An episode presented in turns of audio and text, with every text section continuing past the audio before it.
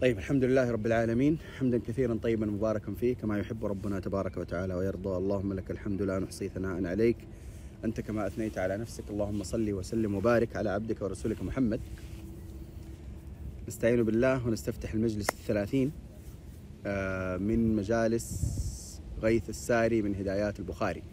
آه، لا زلنا في كتاب العلم من صحيح البخاري. قال الإمام البخاري رحمه الله تعالى باب ما يذكر في المناولة. وكتاب أهل العلم بالعلم إلى البلدان. وقال أنس نسخ عثمان المصاحف فبعث بها إلى الآفاق. ورأى عبد الله بن عمر ويحيى بن سعيد ومالك ذلك جائزا. واحتج بعض أهل الحجاز في المناولة بحديث النبي صلى الله عليه وسلم حيث كتب لأمير السرية كتابا وقال لا تقرأه حتى تبلغ مكان كذا وكذا فلما بلغ ذلك المكان قرأه على الناس وأخبرهم بأمر النبي صلى الله عليه وسلم. حدثنا إسماعيل بن عبد الله قال حدثني إبراهيم بن سعد عن صالح عن ابن شهاب عن عبيد الله بن عبد الله آه، ابن عتبة بن مسعود أن عبد الله بن عباس أخبره أن رسول الله صلى الله عليه وسلم بعث بكتابه رجلا وأمره أن يدفعه إلى عظيم البحرين. فدفعه عظيم البحرين إلى كسرى فلما قرأه مزقه. فحسبت أن ابن المسيب قال فدعا عليهم رسول الله صلى الله عليه وسلم أن يمزقوا كل ممزق. حدثنا محمد بن قاتل ابن مقاتل أبو الحسن. قال أخبرنا عبد الله قال أخبرنا قال أخبرنا شعبة عن قتادة عن أنس بن مالك قال كتب النبي صلى الله عليه وسلم كتابا أو أراد أن يكتب فقيل له إنهم لا يقرؤون كتابا إلا مختوما. فاتخذ خاتما من فضة نقشه محمد رسول الله. كأني أنظر إلى بياضه في يده. فقلت لقتادة من قال نقشه محمد رسول الله؟ قال أنس. الكلام على هذا الباب وهذين الحديثين من وجوه. الوجه الأول في الصنعة الحديثية وتصرف الإمام البخاري رحمه الله تعالى. آه، الإمام البخاري آه، يتحدث عن إيش في هذا الباب؟ يتحدث عن أي مجال؟ عن أي مجال من مجالات العلم؟ هو كتاب العلم الآن. عن أي مجال من مجالات العلم؟ الحديث المناولة. إيش؟ أيوة صيغ مو صيغ وسائل التحمل. وسائل التحمل. قلت في الدرس السابق أن العلم قسمان. قسم الأول تحمل والقسم الثاني أداء. التحمل اللي هو إيش؟ الأخذ التلقي. والأداء اللي هو إيش؟ العطاء والتدريس. جيد؟ فهنا شيء دقيق جدا. قبل أن أشرح المناولة ووسائل التحمل أريد أن أذكر شيئا مهما. الإمام البخاري يثور السنة النبوية الآن. ويفعل الأحاديث في الاستدلال بها على صور من احتياجات العصر الذي كان فيه في باب العلم. يعني هم في ذلك الوقت طرق العلم عندهم هي أن يذهبوا إلى شيوخ الحديث ويستمعون منهم الأحاديث النبوية وكلام الصحابة فطالما الطالب يتلقى فهذا إيش إيش اسمه؟ تحمل إلى أن يصبح في مرحلة العطاء فتأديته للحديث هذه اسمها إيش؟ أداء. هذا الآن أخذ شوطا كبيرا من علوم الحديث. كيف يتحمل؟ ما هي صيغ التحمل؟ ما هي أساليب التحمل؟ ما هي وسائله؟ ما هي الشروط التي ينبغي أن تكون؟ ما وما وما إلى آخره. أشياء كثيرة جدا. تمام؟ هل هذه الأشياء التي كانت عندهم آه، كانت في وقت النبي صلى الله عليه وسلم بهذه التفاصيل أو هي جديدة. جديدة صح؟ طيب ما الذي يفعله البخاري هنا؟ أيوة. الذي يفعله البخاري هنا أنه يستشهد على الجديد يستدل على الصور الجديدة العلمية التي كانت لديهم بأصولها التي كانت إيش؟ بأصولها اللي كانت إيش؟ في زمن النبي صلى الله عليه وسلم. يستدل على الجديد ب بالأصول بأصوله النبوية التي كانت في وقت النبي صلى الله عليه وسلم. الإبداع هنا والاتباع الحقيقي والاستفادة من الإمام البخاري تكون كالتالي ليس بالاستدلال بنفس هذه الأحاديث على الصور التي كانت لديهم وإنما بأخذ هذا المبدأ المبدأ ما هو؟ الاستدلال على الأمور الجديدة بأصولها الموجودة في وقت النبي صلى الله عليه وسلم فهو كان يتكلم عن صور التحمل عن صور التحمل اللي هي كانت إيش في الدرس السابق في التحمل إيش؟ حدثنا وأخبرنا صح؟ واستدل بحديث إيش؟ استدل بحديث حدثوني عن الشجرة عن شجرة تشبه الرجل المسلم قالوا يا رسول الله حدثنا تمام؟ ثم الصيغه الثانية من التحمل القراءة على العالم أو القراءة على الشيخ واستدل بحديث ضمام بن ثعلبة لما جاء فقال يا رسول الله الله كذا الله كذا فقال نعم فقال أنا رسول من ورائي هذا الاستدلال باصل النبوي على صورة جديدة من صور العلم التي كانت لديهم وهي صورة القراءة على الشيخ ثم الآن يستدل بأصل نبوي ثالث على صورة علمية ثالثة من صور التحمل وهي إيش؟ المناولة ما هي المناولة؟ المناولة هي صورة من صور الإجازة أعلى صورة من صور الإجازة إيش هي الإجازة؟ أن يجيز الشيخ الطالب برواية شيء من حديثه. وصور الإجازة مختلفة. جيد؟ أعلاها المناولة. ما هي المناولة؟ حديث الشيخ يكون مكتوب في كتاب. تمام؟ أنا مثلا لنفترض أنه أنا مثلا كنت في وقت الإمام مالك وسمعت من الإمام مالك أحاديث وكتبتها عنه. جيد؟ تميم مثلا تلميذي. آتي لت- لتميم أقول لك هذه الأحاديث سمعتها من مالك. اروها عني. أنت سمعتها الآن مني ولا ما سمعتها؟ ما سمعتها. أنت أخذت مني الكتاب صح؟ لكن تستطيع أن تروي كل الأحاديث التي في الكتاب عني مع أنك ما سمعتها مني ولكن ناولتك إياها. هذه اسمها مناولة تمام؟ الآن هذه صورة من صور العلم. صورة من صور العلم اللي كانت منتشرة في وقتهم. البخاري يريد أن يرجع إلى السنة ويستنبط كعادته الاستنباطات الدقيقة التي تدل على جواز هذه الصورة من صور العلم وأنها معتمدة في التحمل. واضح؟ طبعا ومنها يعني وقريب منها قريب من ليست مناولة لكن قريب منها الكتابة إلى كيف الكتابة إلى؟ يعني مثلا عمر بن الخطاب لما كان أمير المؤمنين يرسل إلى أذربيجان إلى أميره في أذربيجان يوصيه بوصايا ومن ضمنها مكتوب وقد سمعت رسول الله صلى الله عليه وسلم يقول كذا وكذا وكذا هذاك الراوي أو الأمير لما يأخذ كتاب عمر بن الخطاب رضي الله تعالى عنه لما يأخذ كتاب عمر ها؟ يجد فيه هذا الحديث يرويه عن عمر. سمعوا من عمر؟ نعم. هل ناولوا إياه؟ ولكن كتب به إليه. فهو الآن البخاري يريد أن يرجع إلى السنة النبوية ليستنبط من أحاديثها أشياء تدل على صحة هذه الوسائل العلمية اللي كانت موجودة في وقته. واضح؟ طيب ما هي الأشياء التي استدل بها؟ استدل بأكثر من شيء. واحد آه نسخ عثمان المصاحف. هذا إيش إيش وجه الدلالة؟ المصحف الناس جميل. هو نسخ. هو حتى حتى البخاري اختار اللفظ نسخ. نسخ. الاستدلال الآن ليس بإرسال عثمان المصاحف وإنما بنسخه من الكتب الموجوده من الصحف الموجودة. فهذا اسمه اعتبار لما هو مكتوب. شايف ال- ال- التقاطة البخاري؟ تمام؟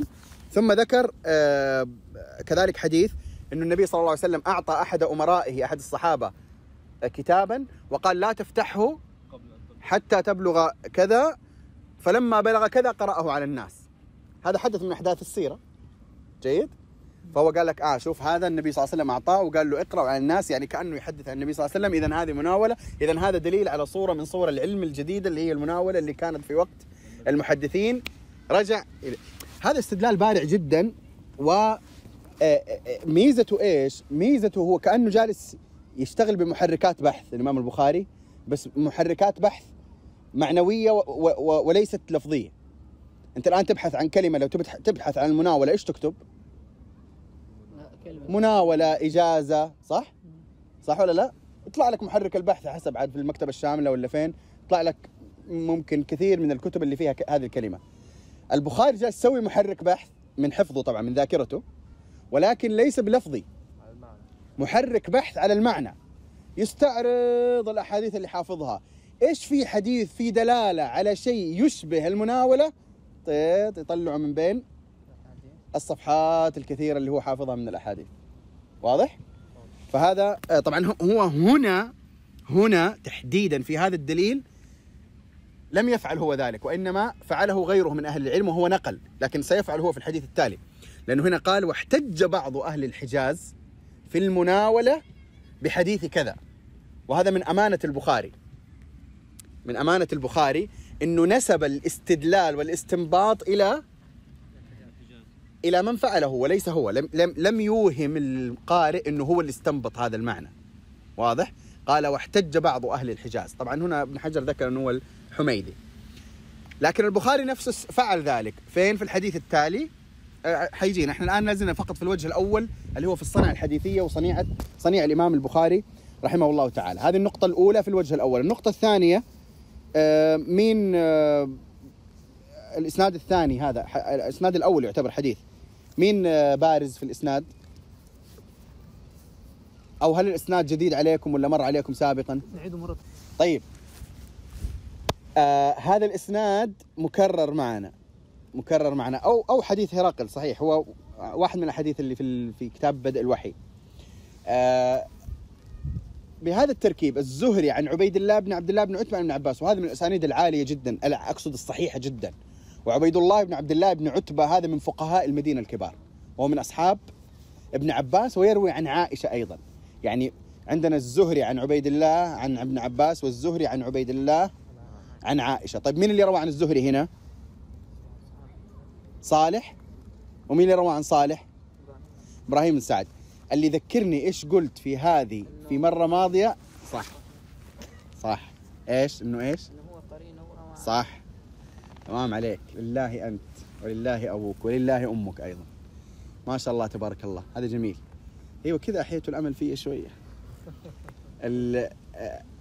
لو تتذكروا كان الدرس اللي في الفندق. تحت فيه. لما تكلمت عن إنه إبراهيم بن سعد يروي عن الزهري مباشرة. يروي عن الزهري مباشرة. ولكن في هذا الحديث روى عن صديقه صالح عن الزهري. وتتذكروا الفائدة؟ هو نفسهم نفس الرجال بالضبط نفس الرواة. إبراهيم عن صالح بن كيسان مع إنه إبراهيم يروي عن الزهري مباشرة. لكن في هذا الحديث تحديدا روى عن صديقه صالح ابن آه، كيسان. جيد؟ طيب هذا بالنسبة للإسناد الأول. الإسناد الثاني محمد بن مقاتل عن مين؟ محمد بن مقاتل عن مين؟ عن عبد الله. عبد الله هنا هو عبد الله بن المبارك. عبد الله بن المبارك اللي تكلمنا عنه أمس. إيش تكلمت عنه أمس؟ الجامع لخصال الخير. يا سلام. لما تكلمت عن مين أصلا؟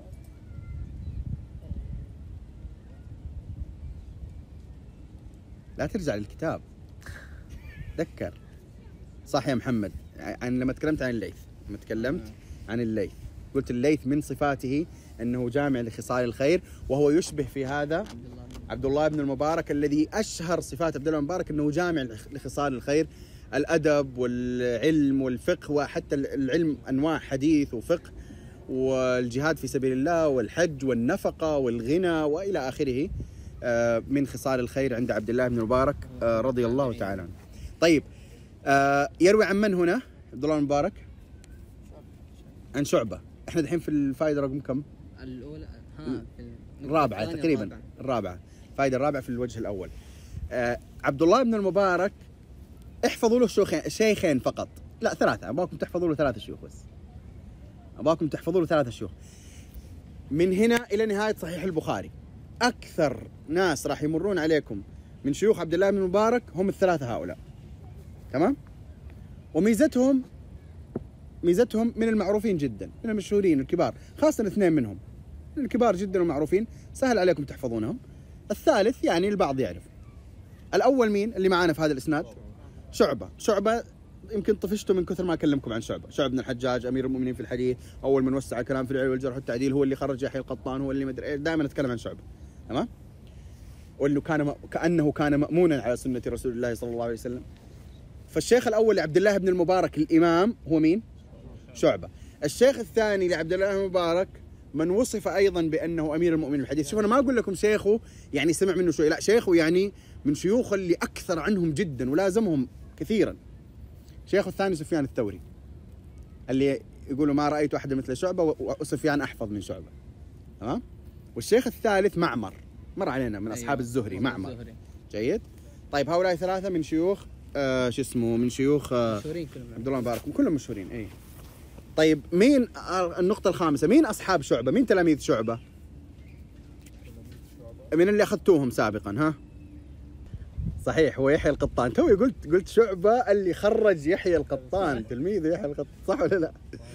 طيب العزيز يحيى القطان آه اللي اللي إيش سوى؟ اللي دائما أقول لكم اللي خرج الامام أحمد بن حنبل وعلي بن المديني ويحيى بن معين. هذه هذه طبقات العلم يا جماعة والعلماء مهمه جدا.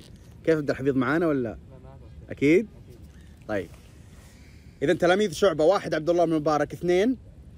يحيى القطان ثلاثة. ذكرت لكم سابقا.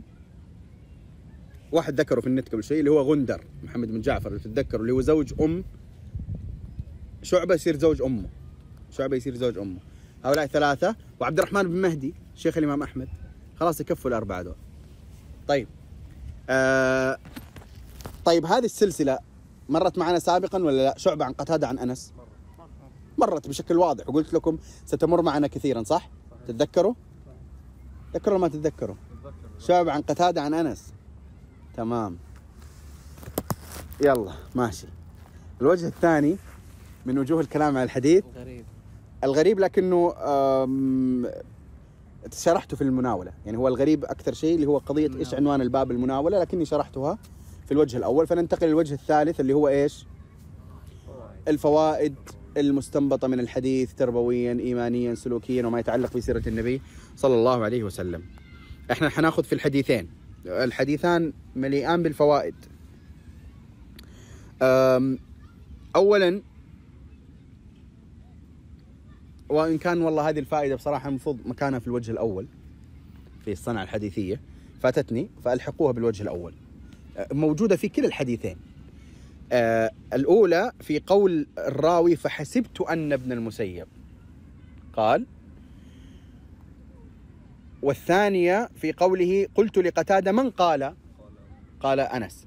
هذه اللي هي دقة المحدثين وتحريهم في آه بيان الرواية وفصل آه، فصل كل جملة عن الأخرى إذا كان فيها ما يستدعي الفصل لأنه هو الآن حدث بالحديث قال بعث النبي صلى الله عليه وسلم رجلا بعث كتاب أمره أن يدفعه إلى عظيم البحرين وعظيم البحرين يدفعه إلى من؟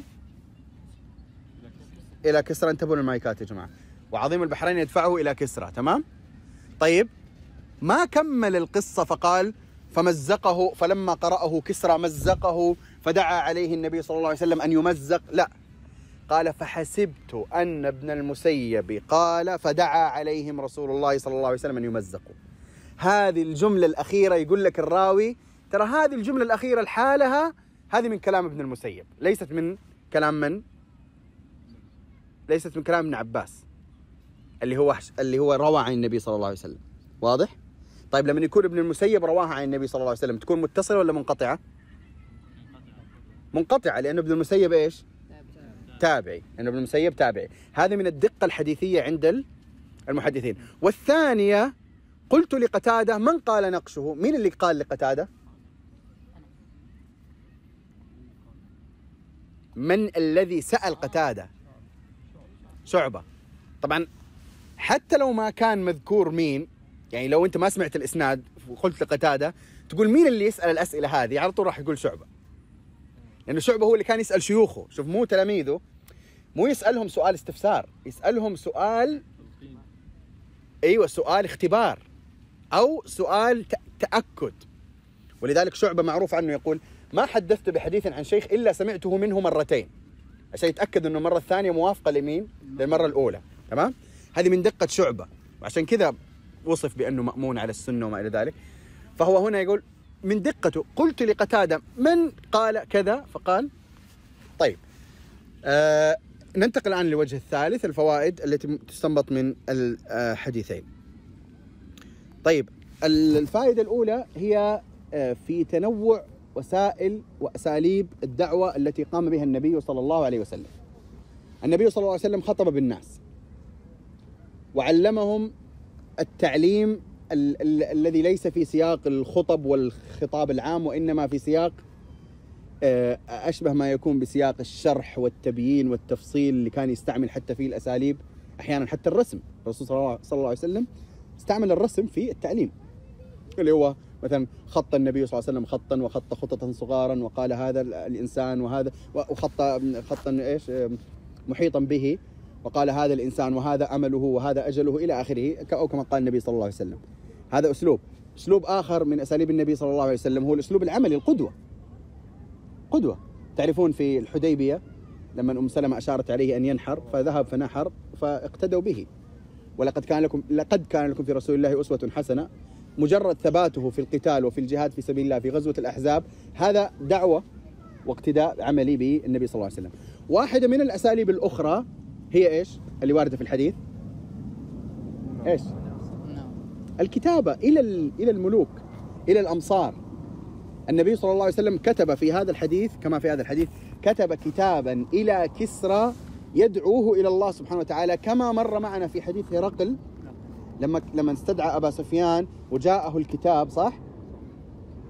لما قال بسم الله الرحمن الرحيم من محمد رسول الله إلى هرقل عظيم الروم أسلم تسلم أسلم يؤتك الله أجرك مرتين فإن توليت فإن عليك إثم الأريسيين. يا أهل الكتاب تعالوا إلى كلمة. هذا واحدة من وسائل الدعوية المتعددة والمتنوعة التي سلكها النبي صلى الله عليه وسلم.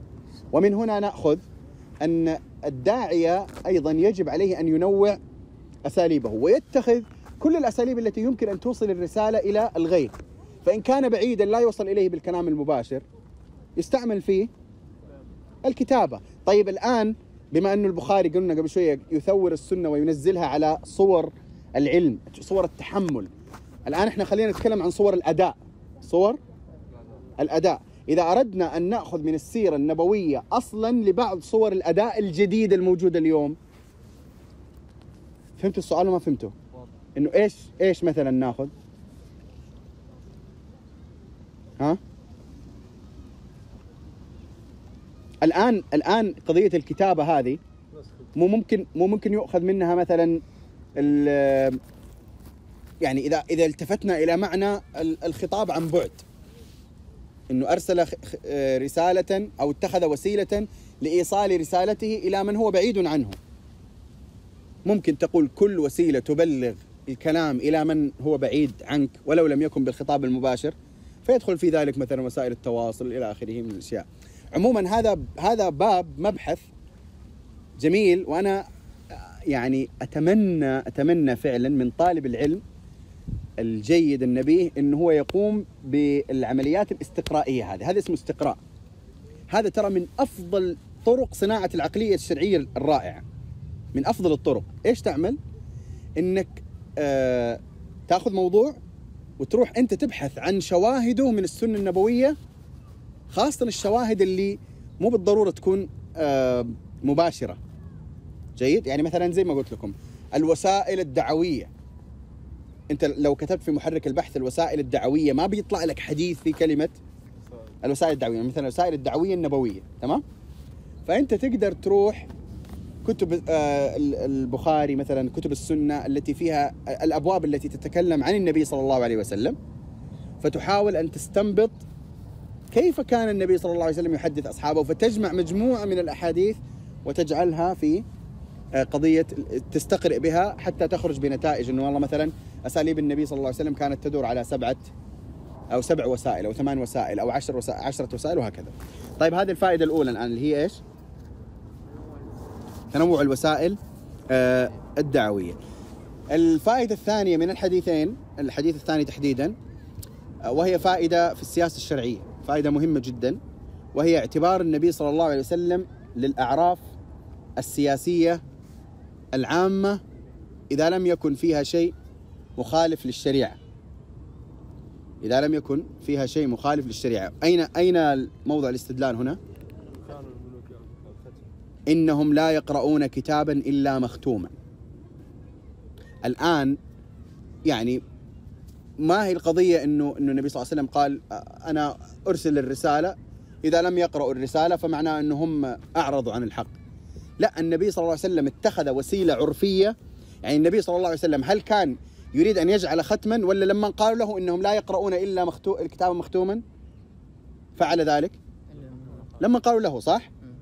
وبالتالي هذا معناه فيه اعتبار اعتبار ال ال ال الوسائل أو اعتبار الأعراف السياسية التي فيها مصلحة ولا تخالف الشريعة. واضح؟ طبعا الآن يمكن أن تكون هناك أعراف تختلف مو لازم خاتم. بس أنت تستدل بهذا الحديث على صور جديدة من الأعراف السياسية التي يمكن أن تكون معتبرة باعتبار أن النبي صلى الله عليه وسلم اعتبر العرف السياسي في وقته حين قال قالوا له لا يقبل إلا كتابا مختوما ولكن بشرط إيش؟ بشرط إنه ما يخالف شيء ما في شيء يخالف النبي صلى الله عليه وسلم يتخذ خاتم؟ ما في شيء يخالف ما كان ما اتخذوا من ذهب مثلا جيد؟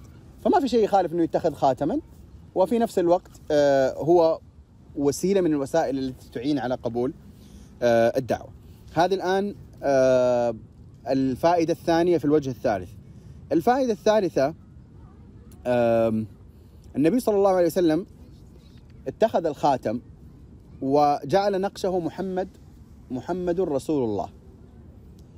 وأنتم تعلمون إنه اليوم منتشرة صور كثيرة في النت لطريقة كتابة آه، الخاتم النبوي صح؟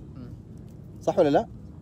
اللي هو الله أول شيء لفظ الجلالة بعدين الرسول بعدين محمد.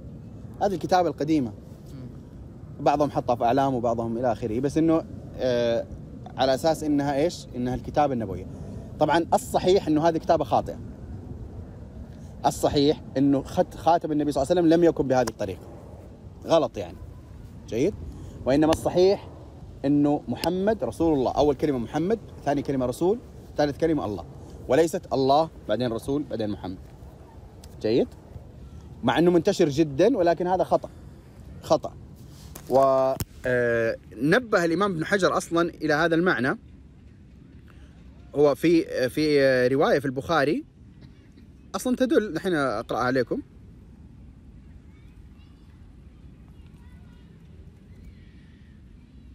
أيوه. حديث 5878 في البخاري. حديث أنس. تمام؟ أن أبا بكر آه لما استخلف كتب له وكان نقش الخاتم ثلاثة أسطر محمد سطر ورسول سطر والله سطر. ثم ابن حجر هنا قال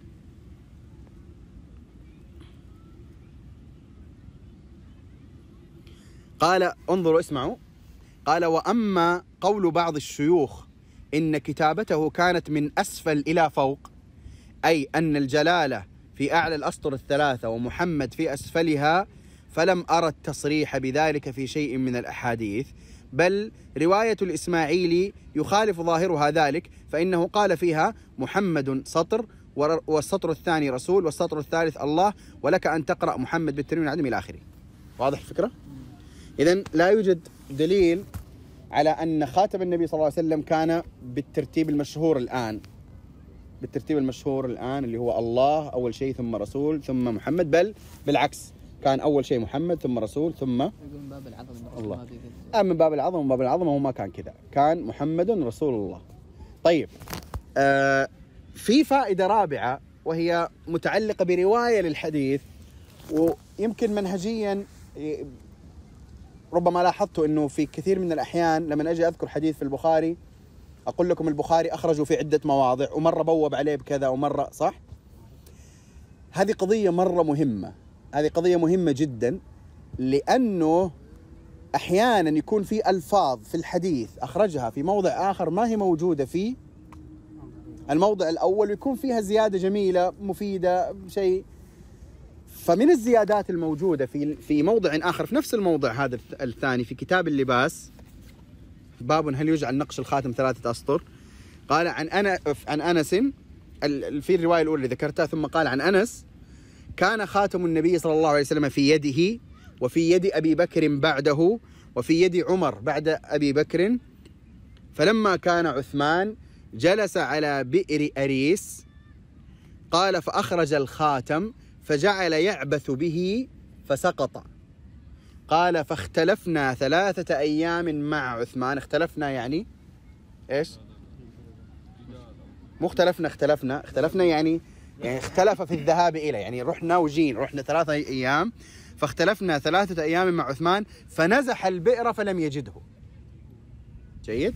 هذا الآن تكملة لل- للقصة المتعلقة بخاتم رسول الله صلى الله عليه وسلم. إيش صار مصير هذا الخاتم اللي فعله النبي صلى الله عليه وسلم؟ شوف هذه زيادة جميلة حلوة يعني فيها فائدة تاريخية جميلة وهي في صحيح البخاري لكنها مي موجودة بالموضع الأول. فهذا يفيدنا كثير في قضية جمع جمع الروايات المتعلقة بالحديث الواحد. حتى العنوان. حتى العنوان. العنوان هذا كمان قصة ثانية في في تبويبات البخاري. إيش كان اللي العناوين اللي وقفنا معاها قبل كم يوم؟ أمس حقت آه، قبل أمس.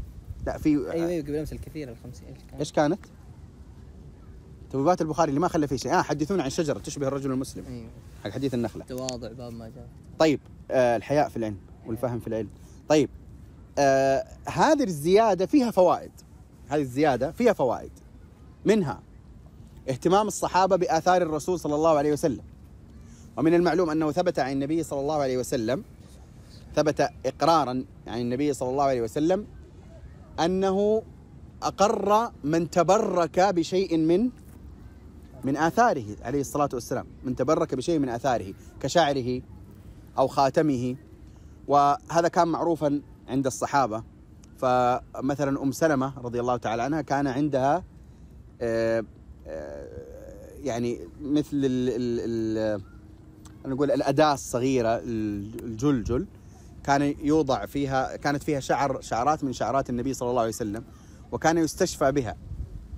وكذلك التي جمعت عرق النبي صلى الله عليه وسلم وكذلك كانوا يقتتلون على وضوئه كما في حديث الحديبية لما جاء عروة بن مسعود كان مندوبا من قريش ثم رجع قال والله لقد زرت ملوك فارس والروم والله إن رأيت ملكا يعظمه أصحابه كما يعظم أصحابه كما يعظم أصحاب محمد محمدا.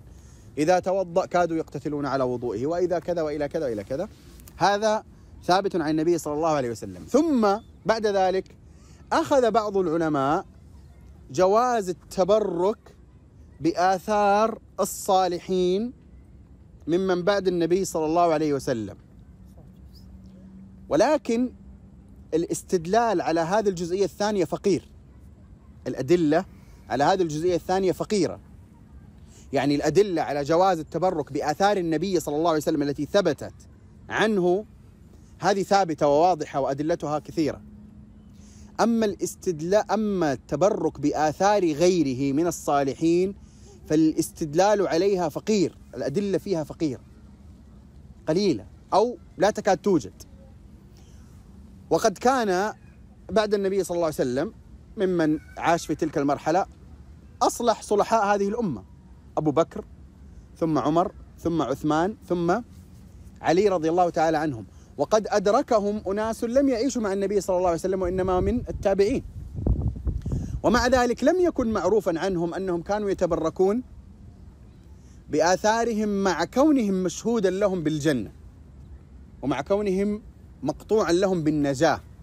جيد؟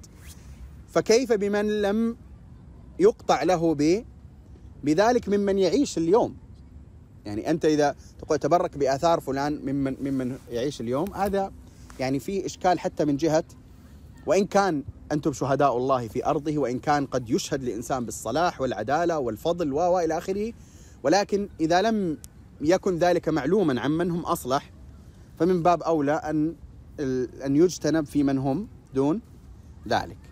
أما فيما ثبت أنه عن النبي صلى الله عليه وسلم فهذا بلا شك هو مما يتبرك فيه. بل مما يستحق أن ينزح البئر لأجله ويؤتى إليه ثلاثة أيام حتى يبحث عن ذلك.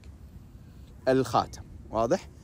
آه طبعا هناك دعاوى كثيرة في وجود آثار للنبي صلى الله عليه وسلم وكثير منها لا يثبت.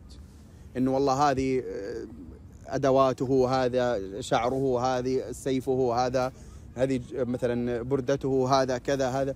يعني ليس كل ما يدعى أو بل كثير مما يدعى في هذا لا يكون آه صحيحا.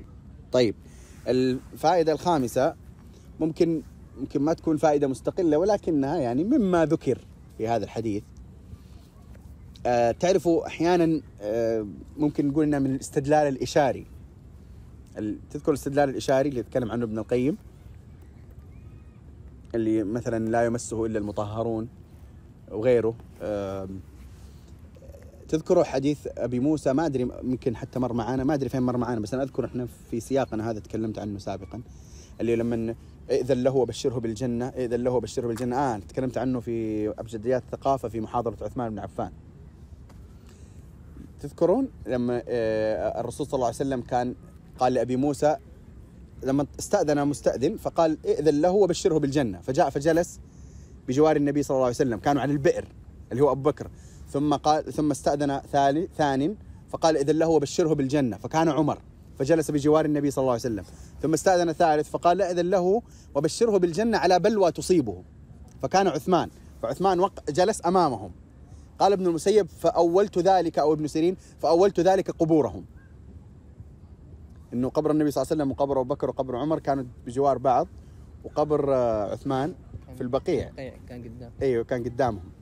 طبعا فاهم؟ يعني هي ليست إيه، ليست هي الدلالة المباشرة ولا ولكن كأن فيها إشارة أو استدلال استدلالا اشاريا. هنا في هذه القصة استدل بعضهم استدلالا اشاريا. قالوا الخاتم قد يكون رمزا على الملك والاستقرار فكان بيد أبي بكر أبي بكر فاستقرت خلافته وبيد عمر فاستقرت خلافته وسقط من يد عثمان فاضطربت الأمور وقتل. عثمان رضي الله تعالى عنه. فهمتوا الاستدلال الإشاري بال بالمعنى الخاتم؟